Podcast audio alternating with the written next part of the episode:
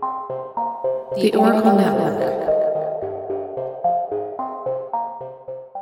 Welcome back to another episode drop on the Jury Room podcast. On this episode, I'm featuring a podcast from Australia. We have Anna with Apple for the Teacher podcast. Now, it's a true crime podcast with stories from within the school system. You know, the good apples and the bad apples, murder, suicide, hijackings, sexual misconduct, disappearance, and much, much more. Anna reached out to me and we developed a relationship. I'm very thankful for her reaching out. Now, she exposed the Jury Room podcast to Australia, and here we are. So make sure you go and show her some support. I appreciate the friendship and the future endeavors that we're going to do together. So, Anna, if you're listening, thank you so much for what you've done for the Jury Room podcast. To everyone else, I hope you guys enjoy this show. Thank you. This podcast may contain content that is graphic and disturbing in nature. Listener discretion is advised.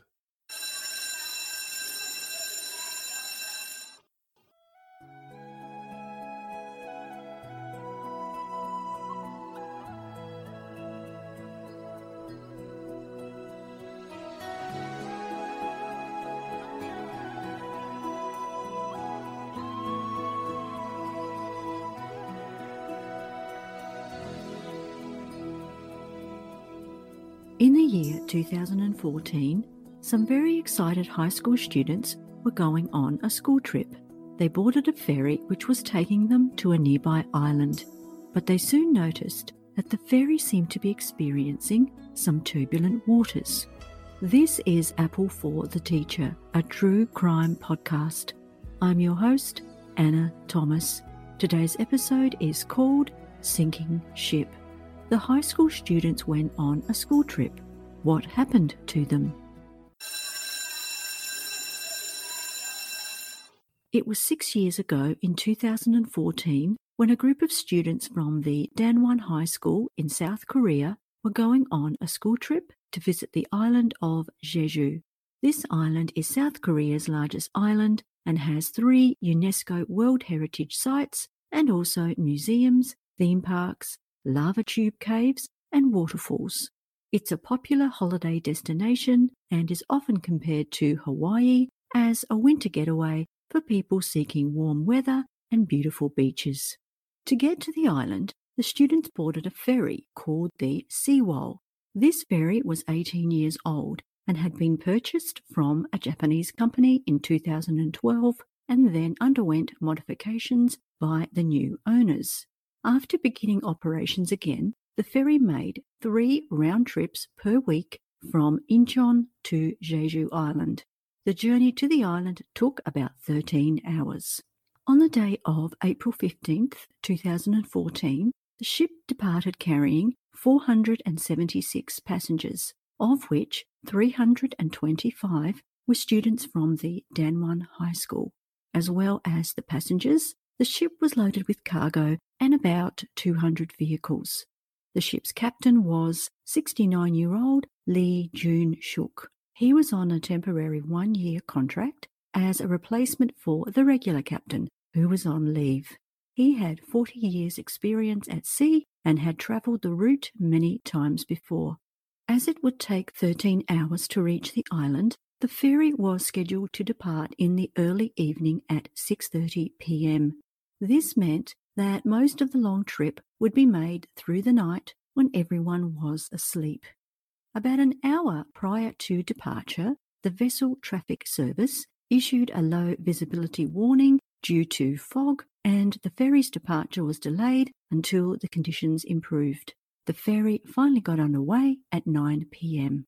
The next morning, the passengers were having their breakfast, and some of them noticed that the soup they were eating appeared to be tilting, so they thought perhaps the ferry was going through some rough waters. However, the ship began tilting more and more, and objects then began falling or sliding off surfaces.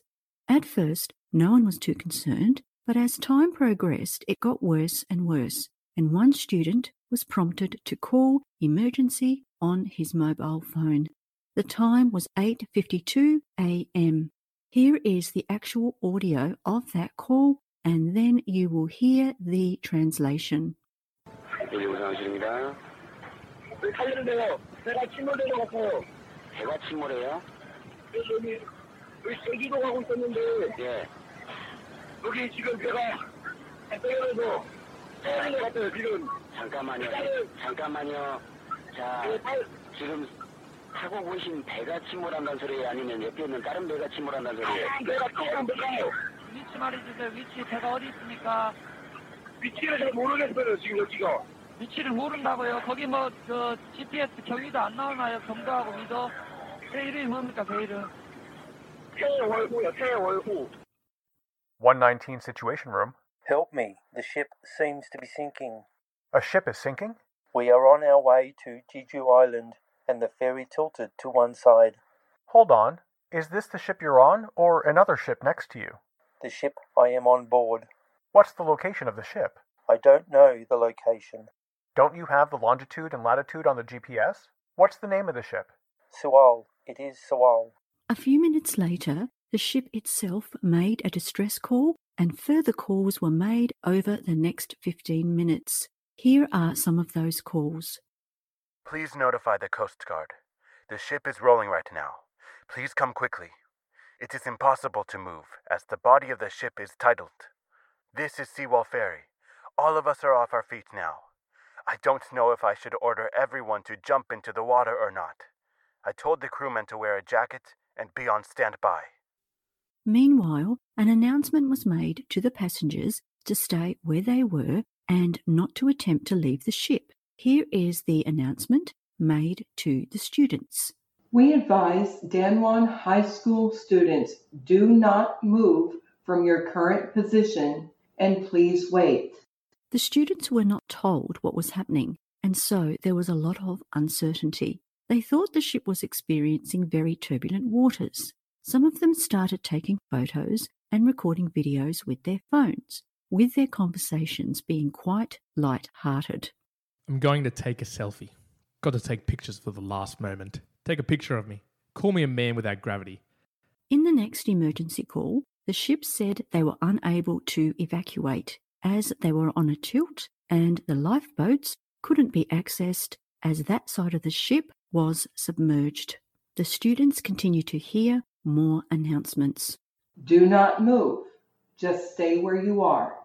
It's dangerous if you move, so just stay where you are. While the crew recognised they were in a precarious situation, the students were not aware of just how serious the situation had become. They continued to laugh and joke and take selfies. The next audio shows how seemingly unconcerned they were. One student asks, Is it going to be like Titanic? And then you start to hear them singing the song from the Titanic movie. 전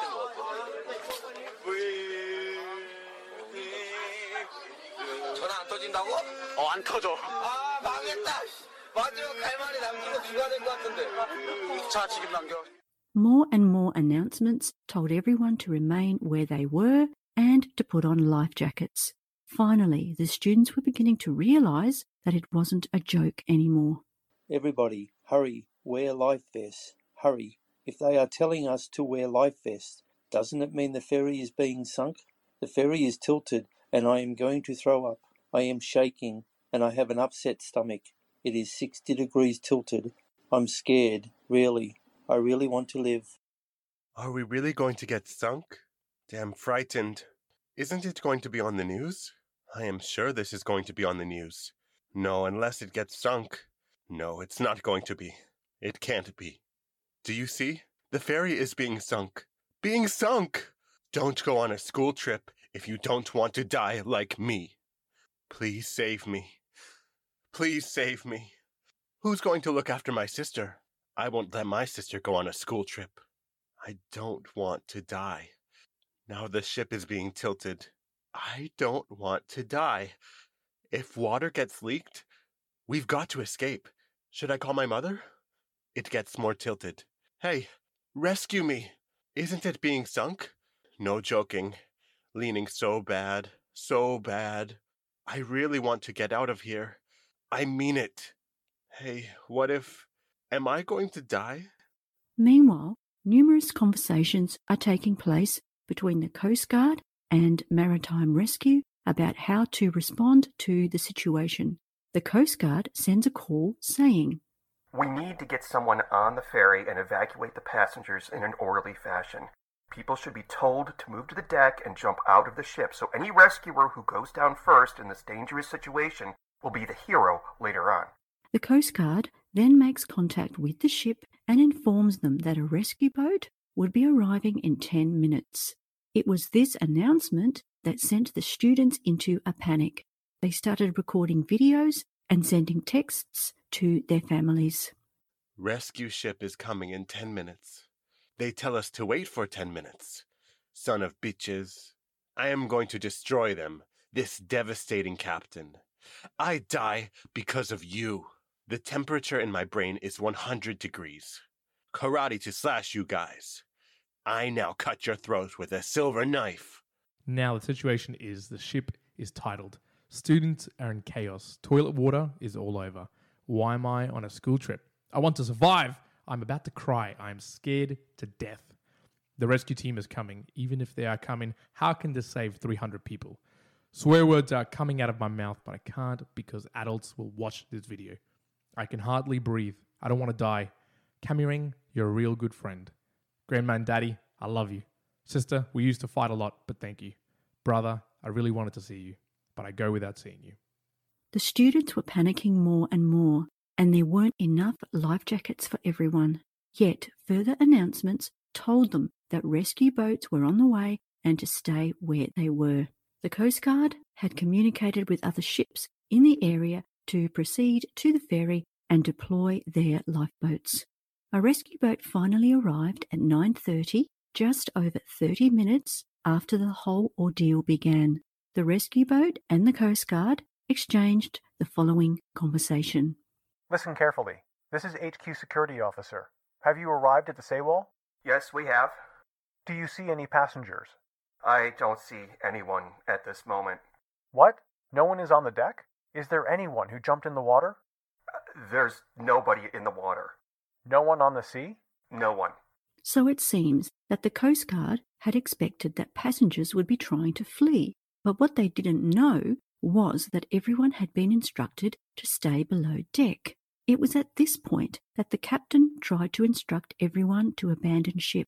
However, the communications equipment on the ship began to fail. The electricity went out and all contact was lost with the ship. The emergency services now had no idea of what was happening on the ship. A helicopter arrived at the scene ready to evacuate people and had intended to land on the ferry, but this was not possible due to the angle of the tilt.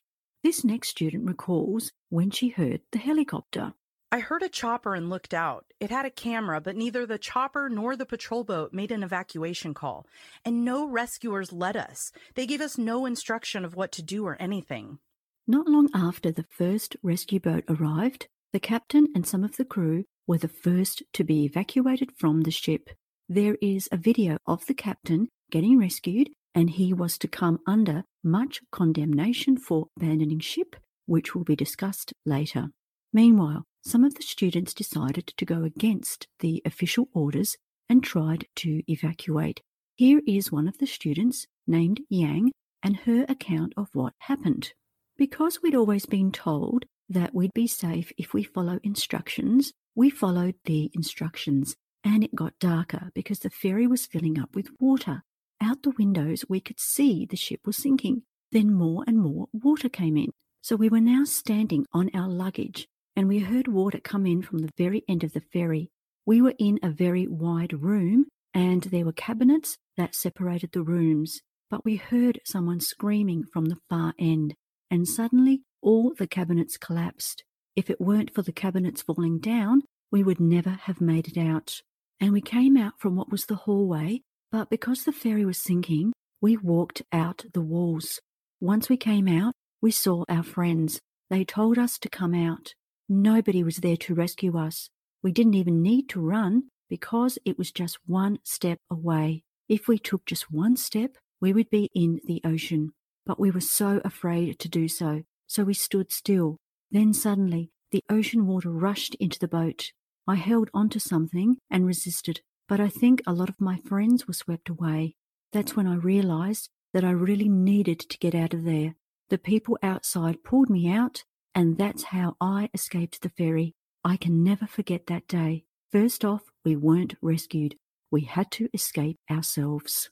So, more and more students began escaping, and luckily by this time, some rescue boats were there to rescue them, but most of these were civilian fishing boats and other commercial ships.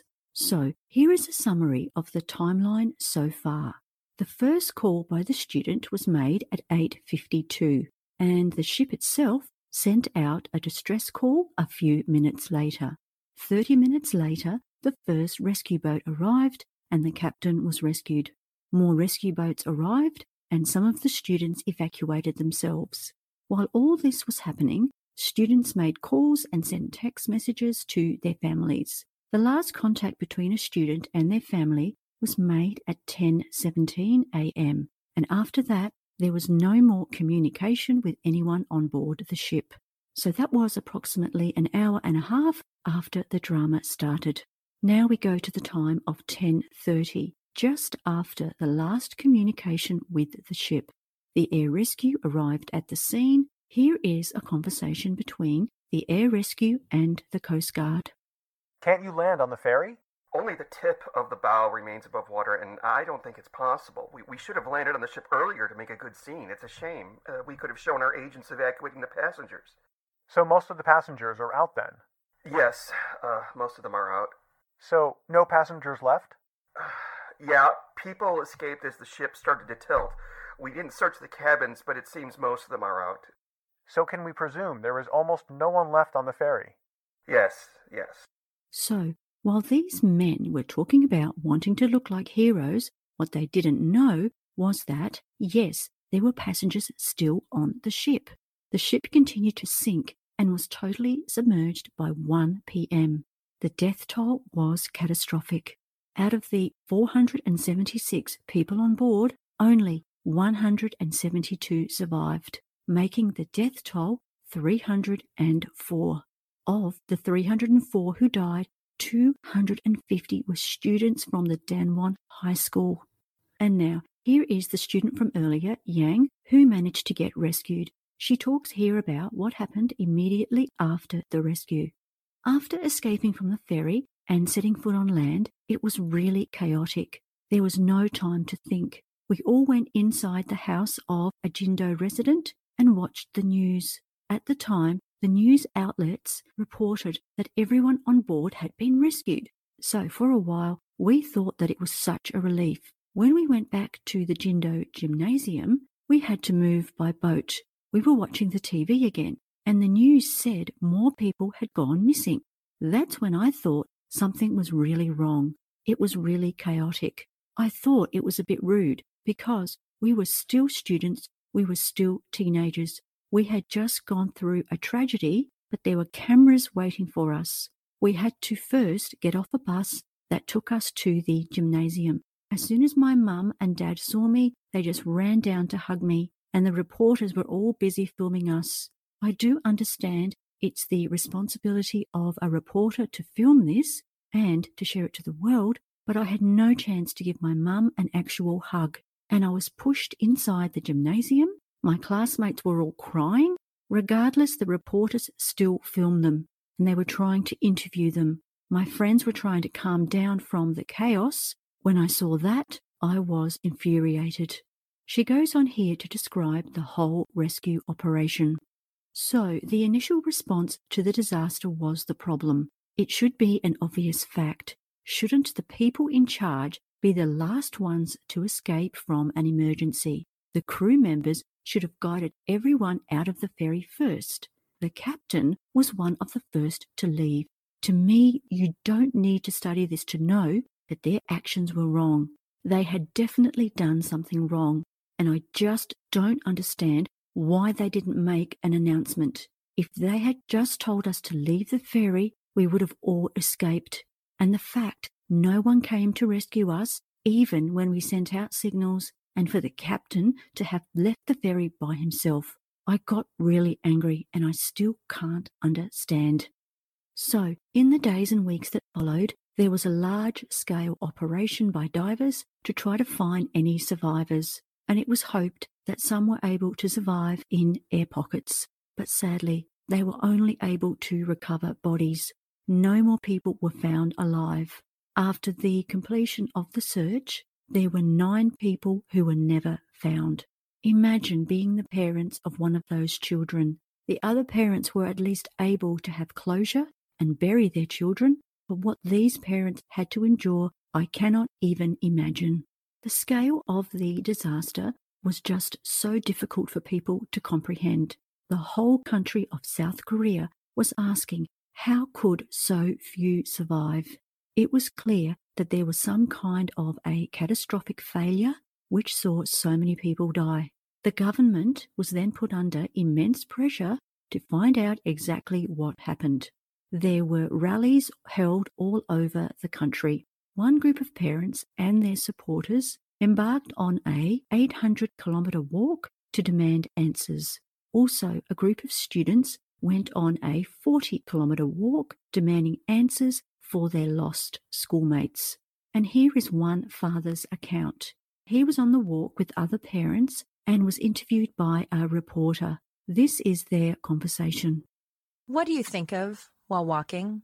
I think about my son. What do you remember the most about him? When talking to him on the phone, I told him to listen to the Coast Guard's words. It just breaks my heart.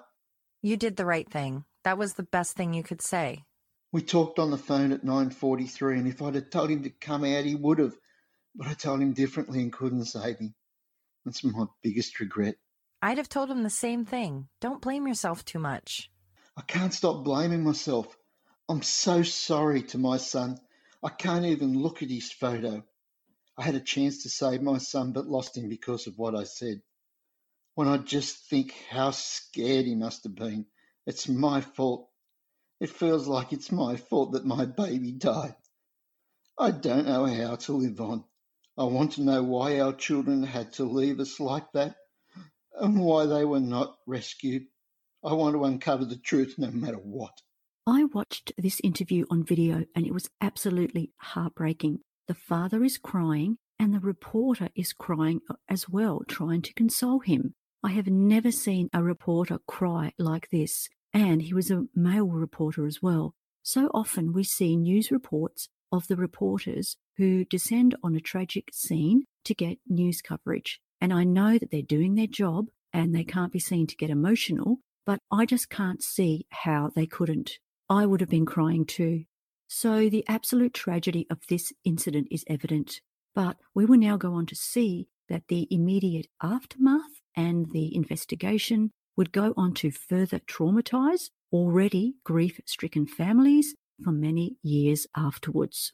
While the drama was unfolding, there were many conflicting media reports being circulated. Each different media outlet seemed to be reporting contradictory information, and even more devastating, the parents of the students on board were informed at around 11 a.m. that all of the students were rescued and safe. Can you believe this total incompetence? So now we will get into the many questions you must have about what caused this catastrophe. The investigation into the disaster determined that there were three main factors which contributed to the sinking of the ferry. These were illegal modifications to the ferry, the overloading of cargo, and human error. The investigation uncovered that the ship had undergone some modifications, which included adding two more decks of passenger space, and the cargo space was also expanded. The modifications resulted in a change to the centre of gravity, and there was a left right imbalance. As required by maritime regulations, the modifications underwent an inspection, which were passed.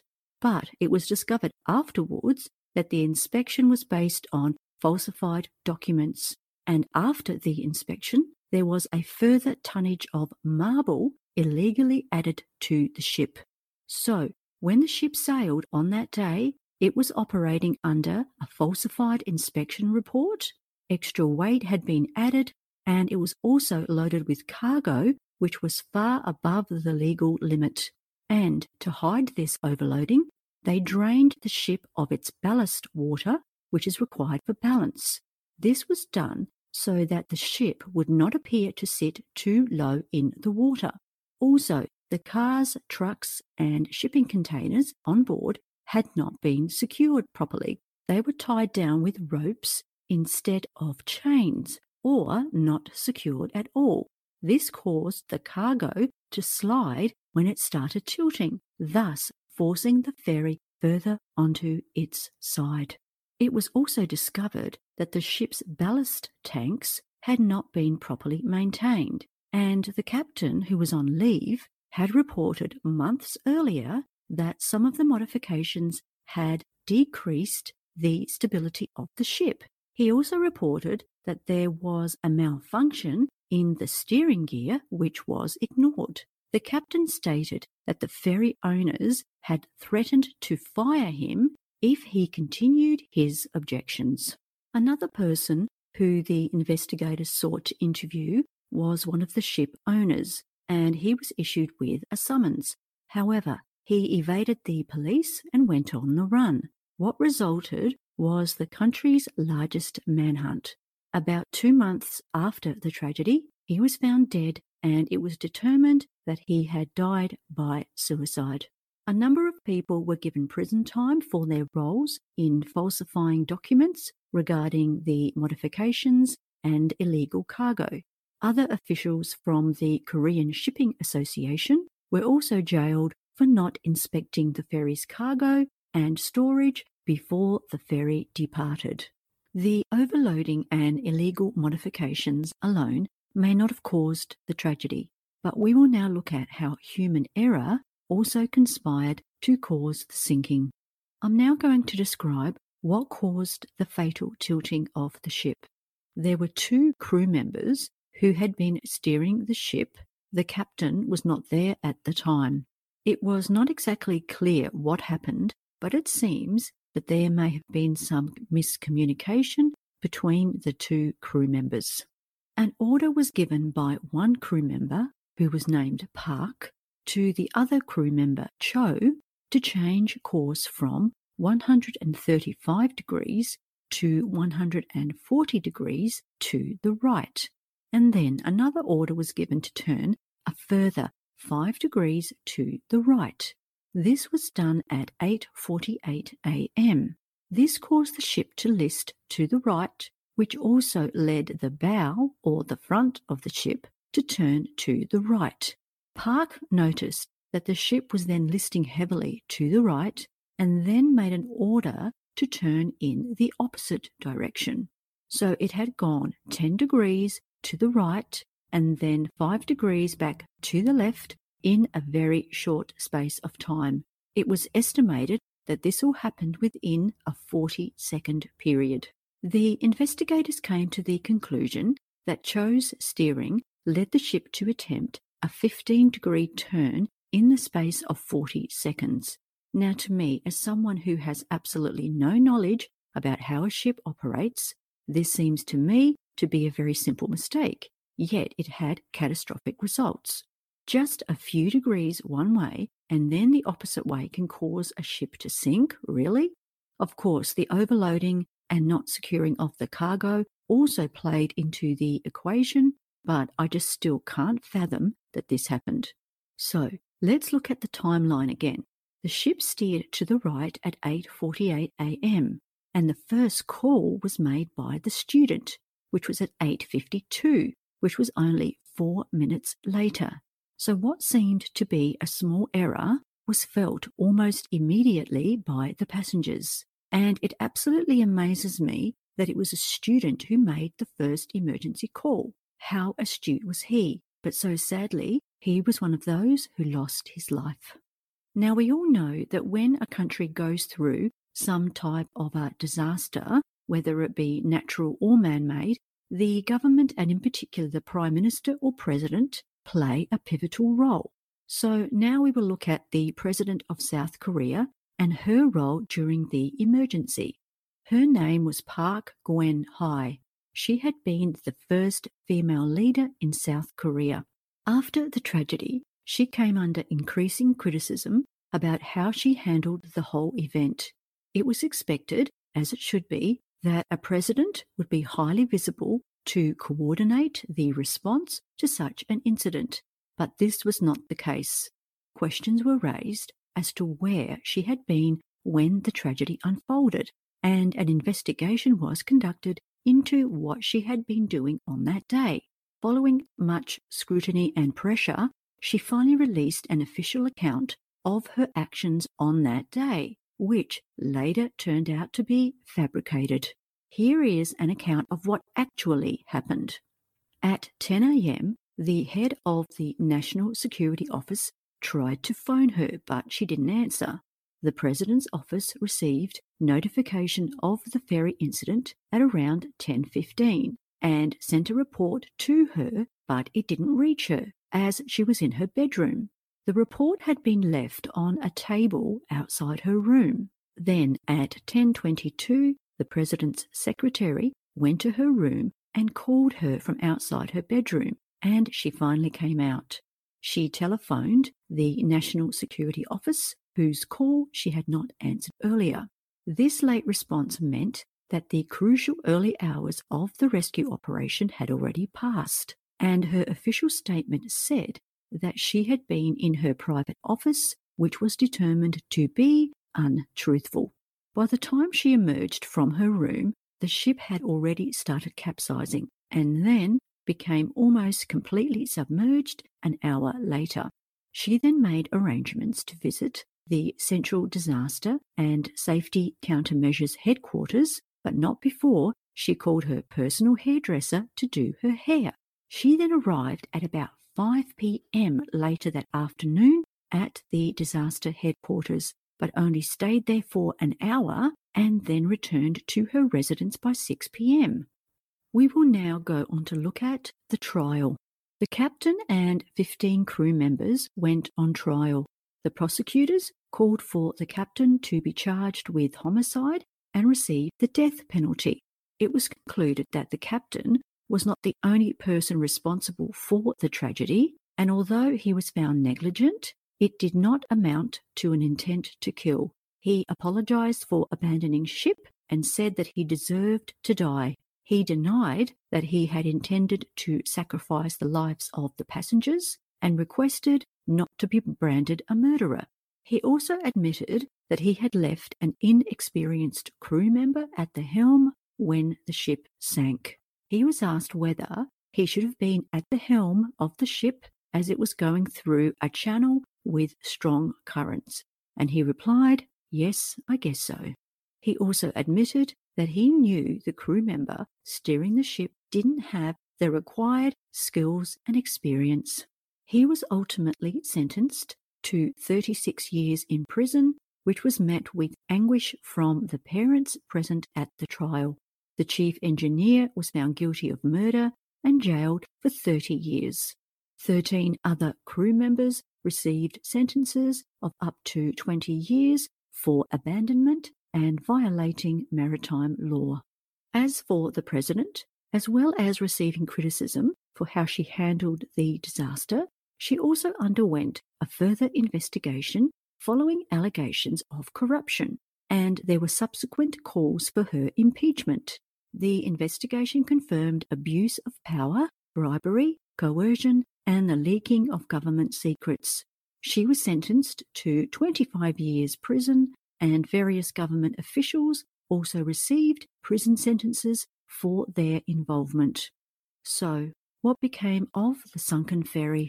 A salvage operation to raise the ship began three years after the sinking. Now, when I read this, I was wondering what took so long, and I found out it was because of bad weather conditions which kept delaying it. Really? For three years? A salvage operation like this would usually see a ship cut into sections to be raised. However, they wanted to keep it intact in the hope of finding the remains of the nine people who were still missing. Here is what one mother said, whose daughter was still missing. We can't help but feel stunned seeing the ship being raised. My Inwa has been in that dirty place. My poor Inwa. It's been heartbreaking how cold she's been there. After the ship was brought back to the dock, many of the families were waiting, wanting to see the ship. However, they were not allowed near the ship. There were gates erected, and despite their pleas, they were not allowed to come close. Here is what one parent said. How come you don't let us enter? We have been waiting three years for this moment. Why do you lock us out like this? You have to tell the truth. Let us see the fairy at least. What more do you have to hide? Open this gate. Kids were killed while waiting. They waited and died. Don't tell us to wait. While watching the video of the salvage, I noticed that the salvage team found many mobile phones. So many students had made videos, calls, and text messages, which is how we know so much about what had happened. Many of the quotes you heard were primarily taken from the videos recorded by two students. But so, so sadly, these two boys did not survive. But isn't it a miracle that their phones weren't destroyed? And after watching the videos, that these deceased boys had taken, right at the end, you see a message from one of their fathers. And he says, I am the father of Kim Dong Yup. I didn't mask him and revealed his name. My son is not a criminal. I would have if he had been a criminal. So this is very interesting, as the father is saying that he allowed the video to be released and he allowed people to see his son's face and to know his name and then he says he's not a criminal. So this seems to imply that the boy may have received some criticism for taking the video. As we have seen, the students thought it was a joke at the start, so perhaps people criticized him for this and for taking video of people who ultimately died. But those poor kids, they had no idea what was happening. How could they have known that they would die? And how can anyone criticize him? It's just beyond me. At least we know through that video what happened. Besides the passengers who lost their lives in the sinking, there were also other people who were victims of this tragedy. One of those who survived the sinking was the vice principal of the school, but two days after the sinking, he took his own life by hanging himself. He was the one who had organized the trip and wrote the following in his suicide note. Surviving alone is too painful when 200 lives are unaccounted for. I take full responsibility. He requested that his body be cremated and for the ashes to be scattered at the sinking site, saying, So that I might be a teacher in heaven to those kids whose bodies have not been found. Oh, I feel like crying. So, we have seen that the tragedy affected so many people. The parents of the students, the ferry boss, and the vice principal both took their own lives. But imagine what it would have been like for the divers to try to find survivors. They had the unenviable task of having to retrieve body after body. Here is what one diver said I collected about 25 to 30 bodies with bad visibility, you don't know where you are. The, the layout of the ferry was complicated, and we needed to set up guiding ropes. The furnishings had collapsed, and we had to go through the maze. Many things revealed their struggle to survive. I found several people in a twin bedroom. The students gathered together in the small room to, to survive. When we left the scene, there were small birds in the rain and wind. Those tiny birds were flying around in the storm. The birds were so tiny and beautiful, and their call was so touching but it sounded like the students wailing, asking me not to leave them behind. I was watching this diver speaking on a video and then was so heartbroken to find out that he too had taken his life. This just crushes me. The diver and the vice principal. They had nothing to do with the deaths, yet they took their own lives. That poor vice principal, he did nothing wrong but to organize a trip which teachers do all the time. So, what happened to the surviving students? They did not return to school straight away. It was two months later that the 75 children finally returned. They were all holding hands as they walked through the school gates. Parents of the dead children were also there crying and holding up signs, with one saying, We love you. One of the students said, Grown ups are constantly telling us to forget and cheer up, but we will remember and recollect our friends, because not forgetting them is what we can do at best. Just as we will remember them, please don't forget them. Another student said, Our friends and teachers had to leave us because of irresponsible and selfish adults. Some of the students were also wearing bracelets which said, Remember 0416, which signifies the 16th of April, the day of the disaster. Now, after I read this story, I was thinking surely this has to be the worst ferry disaster in terms of how many people had died.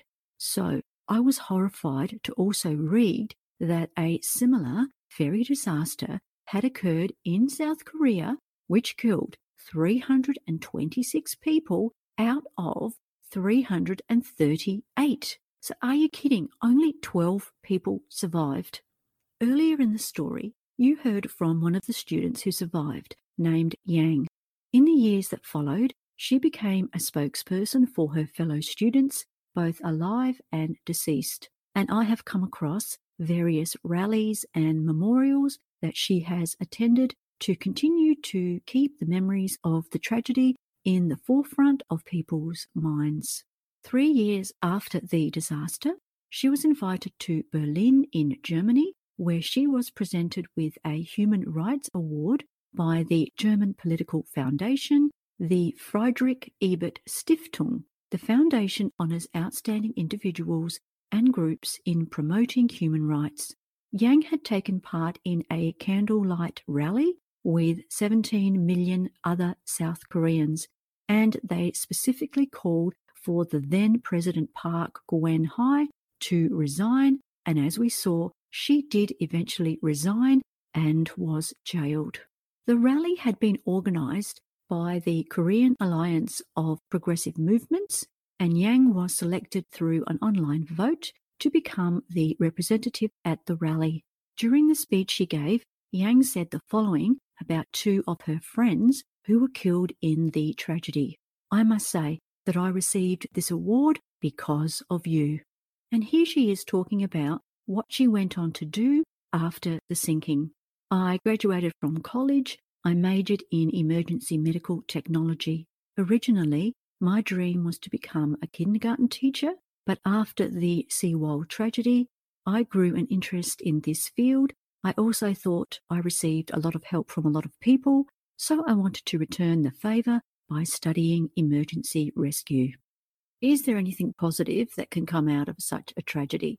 For me, if there is anything that I can learn from this, it would be to go with your instincts. The students who didn't follow orders survived. Their instincts told them to try to get out.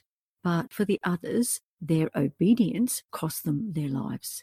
And this is so similar to another story that I covered in episode 64 the theatre that caught fire in China, which killed so many students.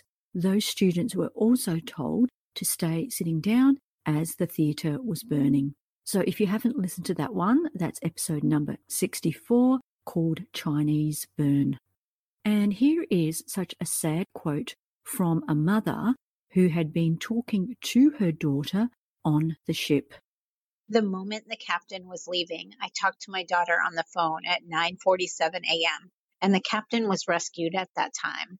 I told her to follow the teacher's guidance, which is my biggest regret. I should have told her to escape quickly. I just told her to follow her teacher and she said she would. After the call, I couldn't reach her. Even as the years went by, the grief didn't get any easier as can be seen by this parent. To my son, who I miss, I want to hug and I want to touch you. How are you doing? How long has it been since we haven't seen each other? Not even a hundred days or a thousand days. It's been over 2,000 days. If you love your mom, you can't do this to me. Please come to see me at least once. Do you not love me back? Please come to see me today at Christmas night. I remember your smile, my son. So now let's go over the final numbers involved in this story. There were 476 passengers, 325 were students, 250 of those died, and only 75 survived. There were 15 teachers on board, three survived, and one died by suicide. I'd like for you to hear a final quote from one of the students, which is so eerie and it gave me the chills when I read it the first time. The passengers are just given the following announcement Please don't move, stay put, hold on to available pillars. This announcement came very early in the event, and when a female student hears this, she says the following to a friend of hers This is crazy. Isn't this the kind of situation when they tell you, stay put, it'll be okay, and then they run away for their lives? That happened in a subway accident. They said it would be okay and stay put, but only the people who didn't follow the order survived. How absolutely chilling, how poignant her words went on to be. I actually watched a video of this conversation, but I couldn't find out what happened to her and the other students in the video. So, we have seen the absolute heartbreak that the families had been through, but sadly, there was more to come. At the end of the 2014 school year, the students who survived were able to graduate, and we can only imagine what that ceremony must have been like, which was missing 250 students. So it was unbelievable to hear that these students had been removed from the school register, which resulted in a protest from the families. Their names were eventually reinstated, and then, three years after the disaster, the school held a graduation ceremony for these students, where they were posthumously awarded their graduation. Here is some of that ceremony. It's been around half a decade since a horrific ferry accident took more than 300 lives here in Korea. Most were high school students. Today, a special graduation ceremony was held to have the young victims posthumously awarded diplomas. Kim Mo-kyun takes us to the tearful scene. Three years later than their peers, students of Danwon High School who died in the Sewol ferry disaster on April 16, 2014, have received an honorary graduation ceremony.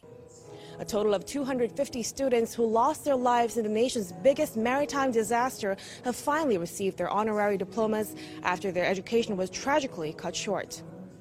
The ceremony kicked off with a calling of the names of each student as their pictures were presented on the screen. As their names were announced, parents and siblings cried and shouted out the names of their children in despair. There is nothing that can comfort us except for our children coming back to us. Many of us parents feel this way, and this is why many of the seats are vacant. But we pushed through with the ceremony for the safety and honor of our children. There are many parents who are still traumatized from the disaster, and many of us are still hurting. I am afraid that my child will be forgotten as time passes.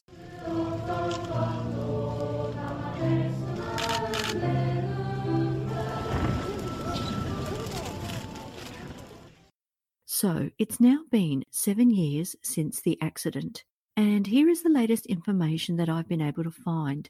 Over that time, there has continued to be criticisms of the government's response and allegations of a cover up. The families and their supporters have persisted in their efforts to get to the truth. There have already been four investigations into the accident, but then another investigation was conducted by the Supreme Prosecutor's Office, which was completed only in January this year, 2021. It was concluded that there was no basis to the allegations that there had been a government cover up. It had also been alleged that South Korea's military or spy agency, which was under the command of the disgraced former president Park Geun-hye, that the agency had illegally put the family members of the victims under surveillance. The surveillance was said to be because the families had joined activists and opposition politicians in seeking answers about the sinking. It was said that the government agencies had attempted to obstruct an independent panel who began to probe into the accident's aftermath. So the surveillance was believed to have been used to keep watch on the family's movements, but the investigation found that there was no evidence of any such surveillance. There had also been allegations that the ship's tracking system had been tampered with, but there was no evidence found to support this. It had also been alleged that the closed circuit television footage retrieved from the ship had been fabricated, and this matter will continue to be further investigated. The rescue operation has also received much criticism over the years. When the Coast Guard was in contact with the ferry captain, they instructed him to make the decision of whether or not to order an evacuation. And as we saw, he decided to tell the passengers to stay where they were. But even as the disaster progressed, and when they found out that more than half of the passengers were still trapped on the ship, there was still no instruction to enter the ship or order an evacuation.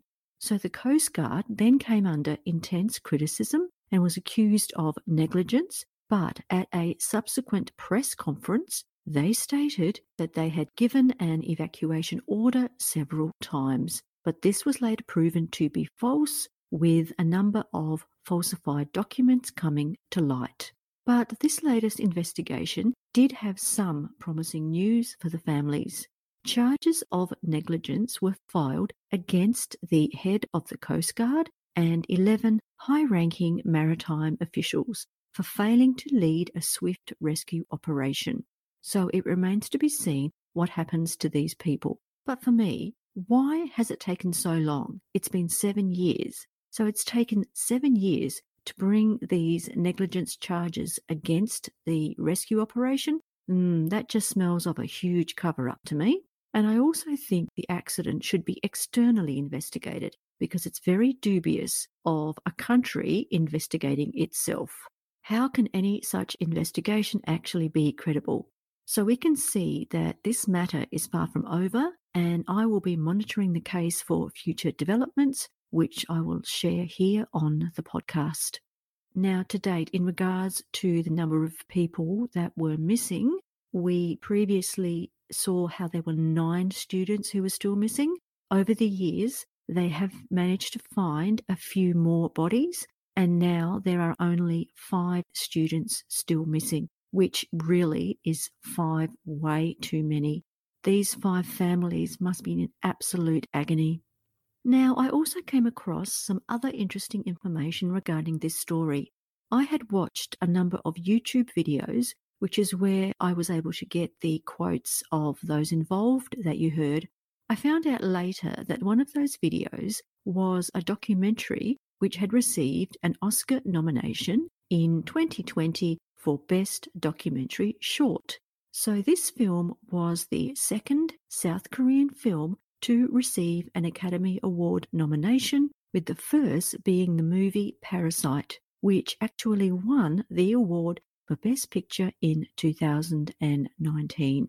The short film of the fairy tragedy is called In the Absence, and it's easily accessed on YouTube.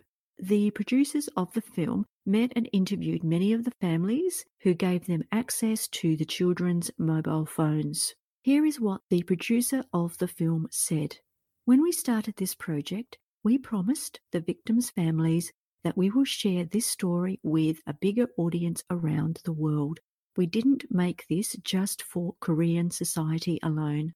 The victims' families often say that every child in the world has to be able to come back home in the evening when they say, see you later in the morning.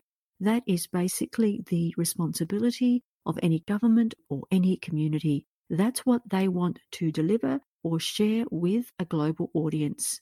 The nomination really, really helps us to share this story, and we are very, very grateful. They also spoke about the divers who had to retrieve the bodies. They said, the divers told us how they retrieved the bodies of the children. Because it was so dark in the ferry, they had to hold a guiding rope all the time. So that means that you have to hold every child to take them out. One diver said the bodies were entangled and really in the dark he couldn't see, but the body wouldn't let go. So he said he told the girl, Let's go home. I will take you home. and somehow the body got released. He held the girl and brought her back. They were also asked why it took three years to raise the ship, which is also what I wondered, and the response was the previous government wanted to hide as much as possible. As soon as the previous president was impeached, the ship was brought up immediately. That means that technically there was no problem to retrieve the vessel. If you look at the location, within one mile from the sinking spot, there was an island. So if everybody had jumped out in their life vests, they just could have floated and got to the island. And on that island for three years, the victims' families took turns and they watched the site of the sinking ship. They didn't trust the government at the time. They thought the government might try to destroy the evidence while nobody's watching. The family members set up a watchtower and they watched for three years. Oh my goodness, how much sadder can this story get? The producers have also been discussing making a full length documentary of the disaster, which of course I would very much look forward to. So that brings us to the end of the story.